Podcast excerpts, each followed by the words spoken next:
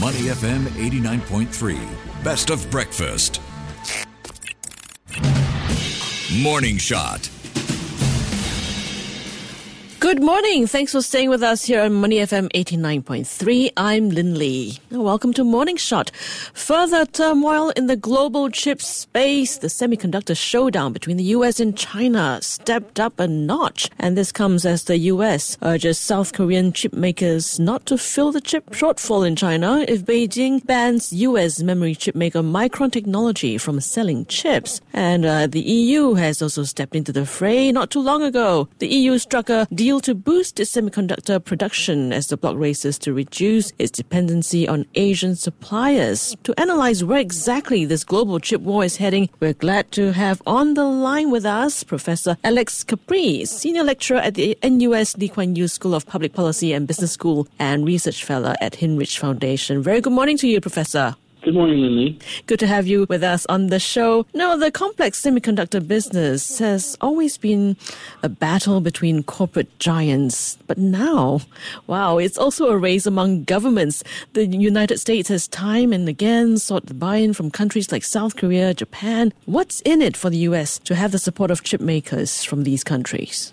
Well, um, this is part of a much larger strategic geopolitical um, landscape that has been unfolding. And as a strategic element, both economically and from a national security perspective, semiconductors are playing a key role. They're at the center, they're at the base of all emerging and foundational technologies.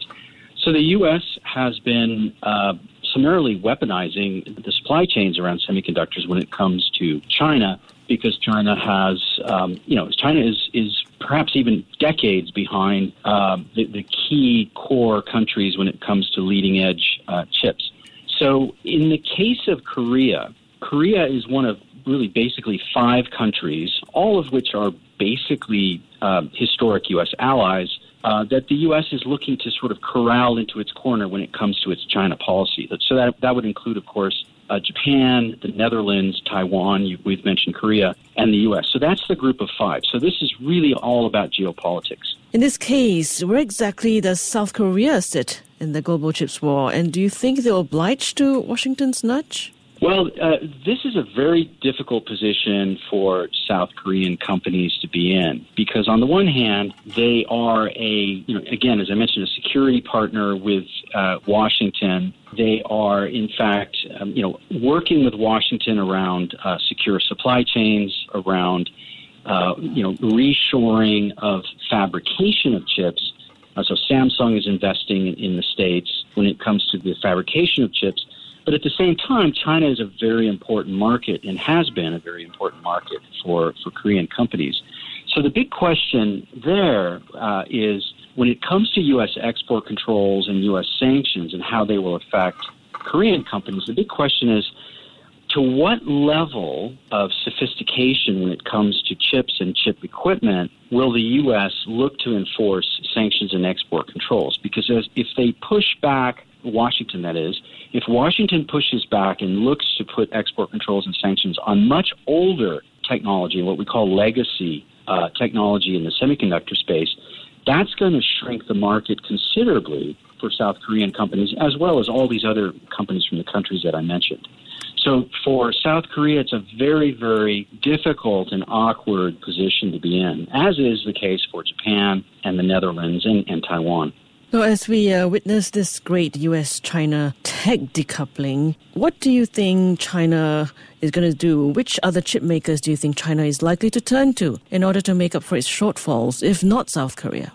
Well, this is a very difficult thing for China, right? Because if you look at um, what China uh, desperately needs, manufacturers like like uh, SMIC, SMIC, and YMTC, they need manufacturing equipment right? Mm-hmm. To, to, to be able to produce chips, even legacy chips, right, which go which go into automobiles and go into clean tech and telecoms, the Internet of Things, and so forth. Um, that's older technology, but even for that technology, they do need specific tooling and specific manufacturing equipment, which they can only get essentially from American companies, Japanese companies, Dutch companies, or Korean companies. Taiwan has been essentially sidelined. Um, so Uh, the U.S. has put uh, a, a, great deal of pressure on both the, the Dutch and the Japanese, and they've they've come in line. They've stepped in line and said uh, they will adhere to U.S. controls for now. Um, so really, it's a wait and see uh, to see how this plays out with Korea. But uh, as I mentioned earlier, it's going to be very difficult for them to try and, and navigate away, you know, in the middle here. And now we've got the EU in the picture too. That the EU is taking on US and Asia with its uh, 47 billion US dollar chip subsidy plan. Now, how significant is the EU's latest move in pushing its semiconductor industry ahead to, you know, contend with the big chip making countries? Well, this just furthers the trend of uh, regionalization and localization when it comes to chip production and chip ecosystems. You know, it's not just geopolitics that's pushing that it's lessons learned from the COVID, you know, events where we had single source supply chains come under extreme pressure or even be shut down. And then they're, you know, looking ahead when we start considering the impact that climate change is going to have on long extended supply chains when it comes to carbon footprints, for example, and pressures to move all long extended global supply chains locally, if possible, to reduce carbon footprints.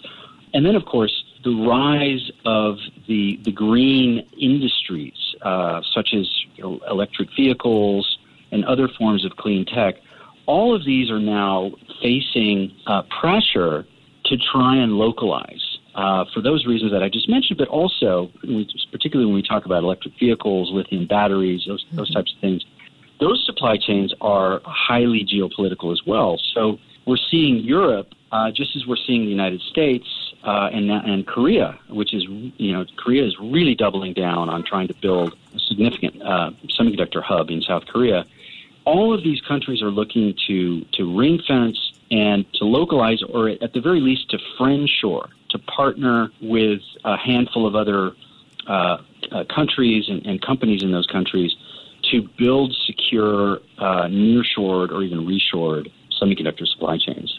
Now, sectors like automotive and electronics have also seen spillover effects due to this global chip shortage. How much bite will EU's subsidies be in helping to lift some part of that pressure?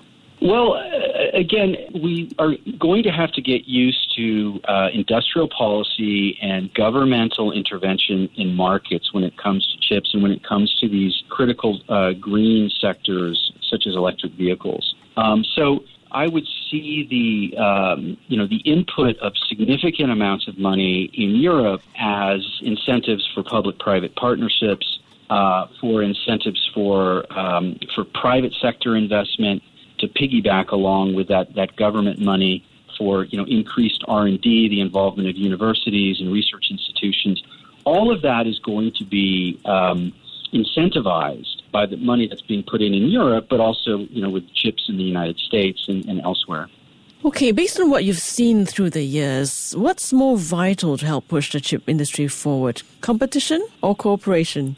Well, I think it's a little of both, Lindley. Uh, there has to be, you know, a fair amount of market dynamics, uh, you know, pushing innovation.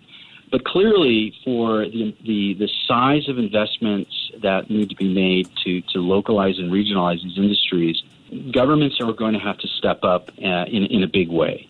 And the, we're, we're seeing the beginning of that. Um, so I, I think it's really it's a balance. Um, it, it's really about striking the right kind of uh, equilibrium.